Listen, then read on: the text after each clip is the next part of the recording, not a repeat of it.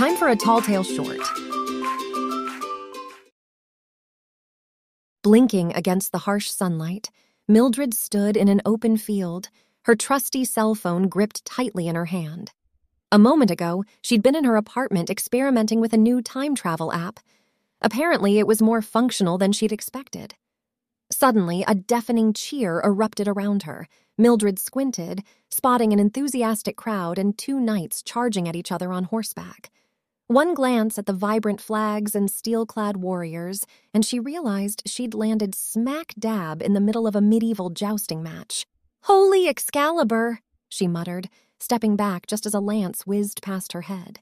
She pulled out her cell phone, her fingers tapping the screen in a frenzy. No signal, no time travel app, and no way back. Mildred sighed, her heart pounding like a court drummer on a caffeine high. As the knight circled for another pass, an idea struck her. She held up her phone, the reflective screen catching the sun's glare. The sunlight ricocheted off the screen, blinding the oncoming knights.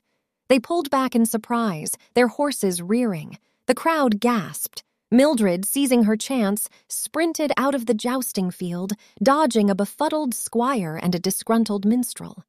She found herself in the royal box, standing next to a large man in a crown. The king, she assumed. He looked down at her, eyebrows raised. What manner of sorcery is that? he asked, pointing at her phone.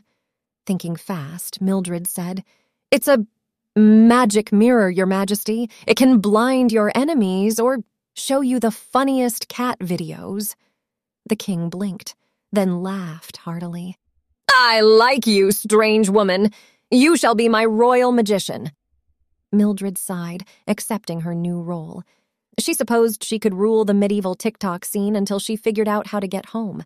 She looked at her magic mirror, the screen now displaying a low battery warning. As the king barked orders for a feast in her honor, Mildred shook her head, whispering, I knew I should have brought my charger.